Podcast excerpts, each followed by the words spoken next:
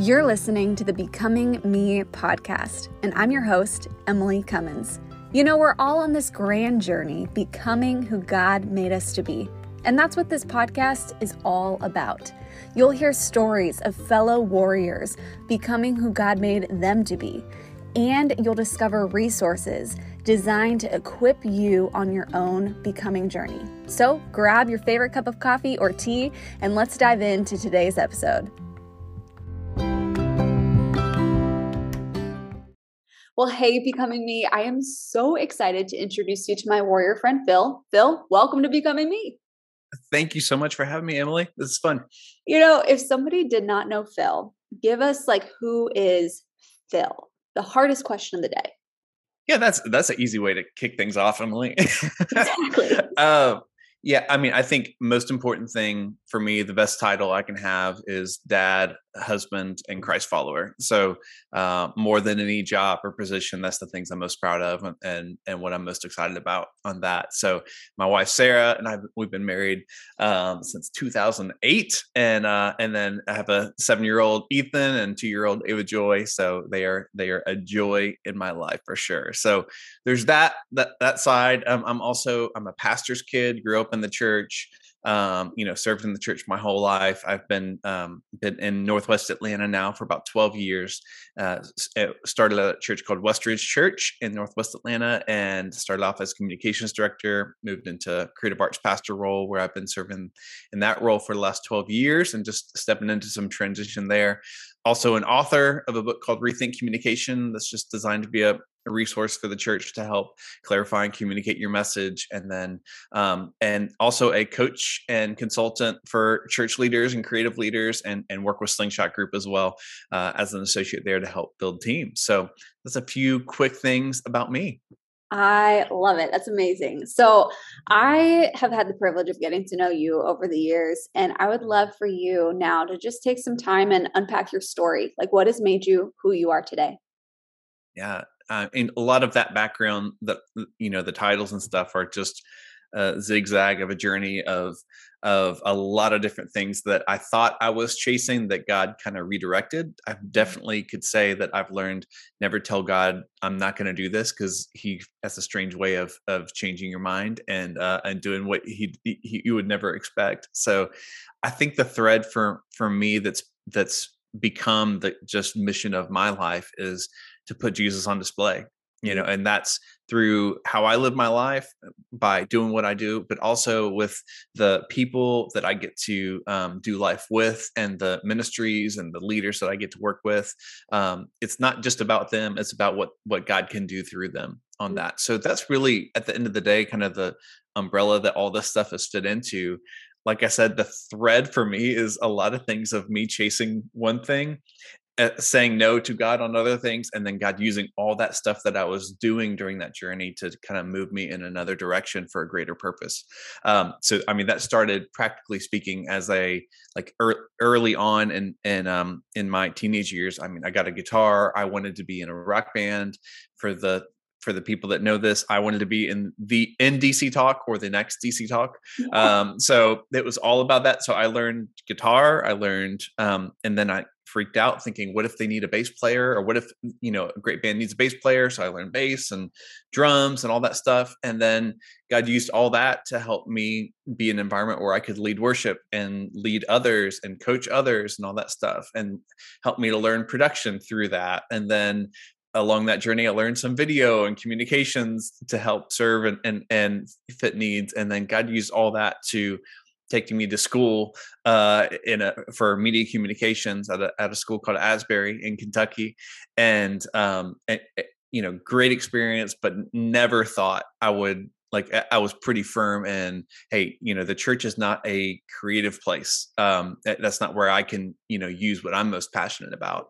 And then god kept on just you know chipping away at me on giving me different experiences and people in my life and all these things to say no actually i want you to go change that. Like i want you to to uh, to be a part of that. So um reluctantly i got my myself into um, ministry and yeah i've been doing that really since um, in a lot of ways since i've been like 14 15 years old but just in different seats different capacities all across creative arts and especially even you know even the role that i've um, you know been in as a creative arts pastor I'm having to use and reference things that I've been doing like my whole life and things that I that luckily I've been able to actually do and sit in that seat and do that job and work in that. So that's it's really positioned me in a way to just see the thread of what God was doing of taking all those things that um, that were along my path and use that to help um, put Jesus on display through what I'm doing, but more importantly, what what other people are doing and help partner uh, with them along the way. So that's kind of the the career side, you know, on, on that. I mean, uh, the um, even just on a on a personal side, like I, I see that thread of God using moments that I would never choose or things and using that for a greater purpose. I mean, my, my wife and I, part of our journey is, you know, uh, is after our son was born, in between that, we had a series of three different miscarriages.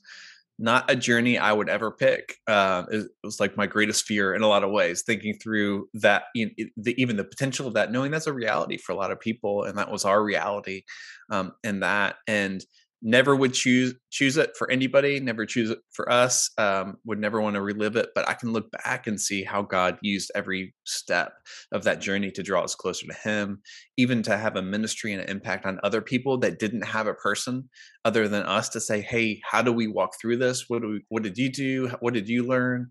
Um, I'd use that for a song that we were able to write through our church and, and called bow down on and the album that we did through westridge worship and a number of different things like that. So um, yeah it's it's been a reluctant journey into where i've been but i can clearly see um, through the story that god's writing in my life that it was not always um, you know not always me writing the next chapter but it was god always writing that story hopefully to just put him on display Wow.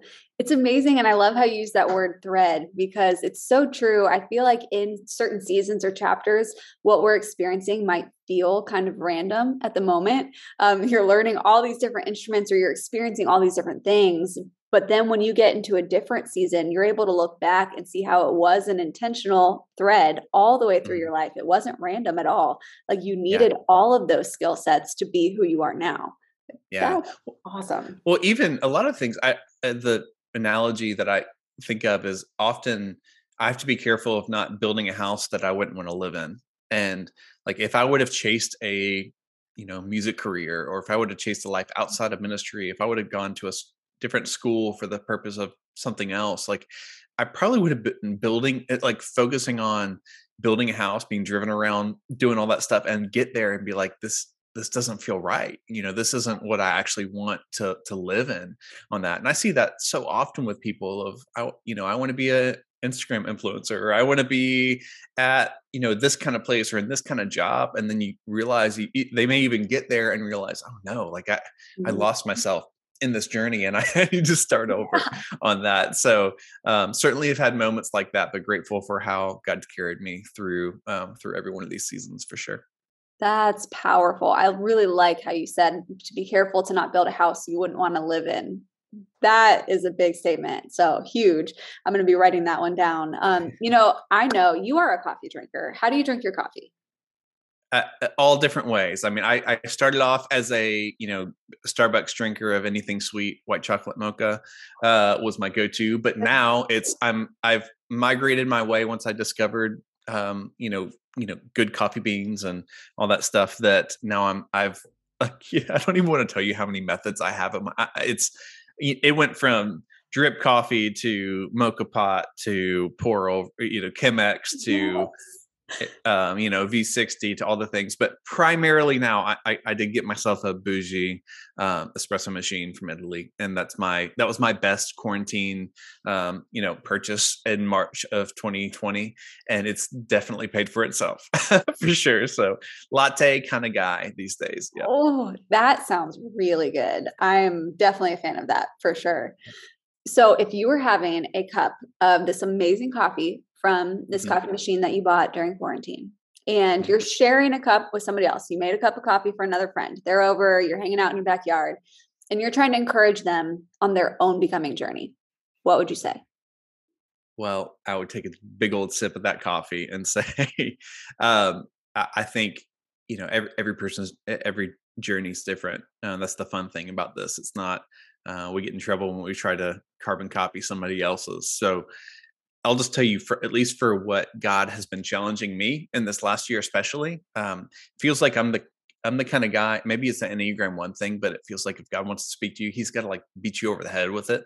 And for me, it just feels like these signs that I see everywhere and and repeat because it can't just happen once, you know, of of hearing it once. And in the and probably in the middle of last year, there was this phrase that kept on you know being on my heart coming to mind and that was just this phrase of don't you dare play it safe mm-hmm. and mm. i'm like okay, okay like yeah so i found myself challenging other people with that thinking about that a lot for myself but not really even knowing what that meant for myself uh, but again it was just don't you dare play it safe mm-hmm. and um the through you know through the middle and end of last year i just felt like god was god was doing something i didn't know what it was i was just trying to cling to him prepare for what might be next. And um and you know that uh, being a story junkie like i am and a creative like i um i love i love learning other people's stories and telling stories but but discovering you know like what makes a story worth telling. And even then it was just this reminder of don't you dare play it safe and live a story worth telling. And so it kind of took me in this journey honestly of you know discovering looking at story in a different way for myself and realizing um, every great story has conflict. And what do we all do? Um, it, you know we typically like who likes conflict? Nobody does nobody does. Maybe some enneagram eights um, but you know m- nobody really likes conflict and especially for ourselves when we face opposition or we face something that is a, a roadblock to us. Mm. and um, i found myself spending a lot of time in Hebrews 11, which for for um, Christ followers who who have read that, it's like the the Hall of Faith, um, the heroes of our faith. You know, it's the the people from Old Testament that you look at and say, "Wow!" Like, look at what God did uh, through their lives, and it just felt like God was drawing me into more and more of that chapter of realizing they all lived a story worth telling, but they but not one of them didn't face overwhelming conflict mm-hmm. or not one of them had to step into ground eh, to shaky ground or you know a unknown destination or all, all, kinds of things and i just started comparing that to what i felt like god was doing in my life and and i went back i can't remember exactly how many times in that chapter it says it but it says by faith mm. uh, you know by faith abraham did this by faith moses did this yeah. and so during that journey, what I didn't realize was that God was calling me to take a giant um, faith step to move away from the comfort of what I've known now for 12 years as a, um, you know, as a pastor and leader at, at, the church that I've been serving at called Westridge, and to step into a, a, new season that I didn't have all the answers for and didn't know how it was all going to figure out. I just knew it was time to just take the bold step to mm-hmm. to have the conversation to say, "Hey, I think by by faith, I need to to take a step away from this um, this role and and step into what's next." And I, I Emily, I tell you, I was clinging to that comfort of mm-hmm. um, of no, I don't I don't really want to do this. Like this is all I've known. This is what I've poured my life and my heart and blood, sweat, and tears into this place. Like I, I you know, I don't know what's next. And mm-hmm. um, again, God, you, you, ever make the dangerous mistake of saying, "Okay, God, I'm just going to open my Bible and and assume that you're going to tell me something here," and um, danger, you know, that that doesn't always work, and that's not always a, a good thing. But somehow um, when I was doing that, clinging to I don't want to have this conversation. I don't want to. I don't want to take this step because I can't undo it. Um, I found myself staring at the verse of Psalm 37 5, which says, Commit your way to the Lord, trust in Him, and He will act. Mm. And I'm like, Well, eh, I think I'm about to resign and I'm about to step into some stuff that I don't I don't know what this is going to look like. And so I can tell you, like, God had been laying that foundation for me for a while to say, don't play it safe and live a story worth telling. And I can look back and realize, okay, I, I see what you're doing. You're preparing this stubborn dude, um, trying to cling to what I knew and to take a step of faith on that. And so, you know, that I'm stepping into a, a lot of different things in this next in 2022. Uh, uh, you know, stepping more into some work that I've been doing with Slingshot Group and and a second book and a number of things that I'm like, I don't know all the answers on all this stuff, but I know um, I don't want to play it safe on that mm-hmm. and so that's that's my challenge and encouragement to anybody is like don't play it safe. Don't don't look back and say oh yeah i was too afraid of the conflict or stepping into an unknown situation or or whatever. I mean you've got what it takes. By faith you can you can take a step and um and don't play it safe because for what's at stake it's worth it. It just is you know? So yeah that would be my challenge and encouragement to anybody feeling a similar season or in general stepping further into their existing role their existing calling their existing um you know thing that they're trying to build or create don't play it safe. Yeah leave it all out there and um and go live a story worth telling Man, that is powerful. I absolutely love that. Such a good message for all of us, no matter what your Enneagram number is. But as an Enneagram one, I definitely resonate with don't play it safe because I would want to lean into playing it safe, having it all mapped out. And that's a challenge. So, no yeah, I can't wait to continue to see what God does in and through you in this new chapter of your becoming story, this new season. Um, if somebody wanted to continue to follow your journey and find out more about this potential book too, you're telling us about, where can people follow you online? Yeah, um, philbowdle.com, B O W D L E uh, is how you spell my last name. So you can check things out there. Instagram. Luckily, I, have got a name that nobody ha- you know has like that. So just at Phil Bowdle, anything there. Um, you can also. I left my phone number in the back of my book, so I'll share it here as well. Feel free to text me 678-653-2047. Um, yeah, would love to to hear what's going on in your journey or or connect in any way and see how I can have your back. That is awesome. And y'all, we will have all the links in the show notes. So you can easily connect with Phil. Phil, thank you so much for sharing your journey, who you are, who you're becoming, and then challenging us to become who God made us to be too and not play it safe. I appreciate you. Thank you so much, Emily.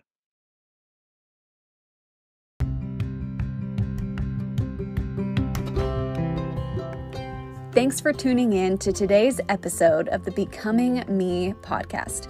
If this episode connected and resonated with you, we would love to see your experience. So, snap a photo of this episode and share on social media.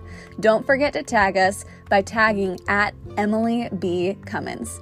Learn more about BecomingMe.tv and find more resources at becomingme.tv.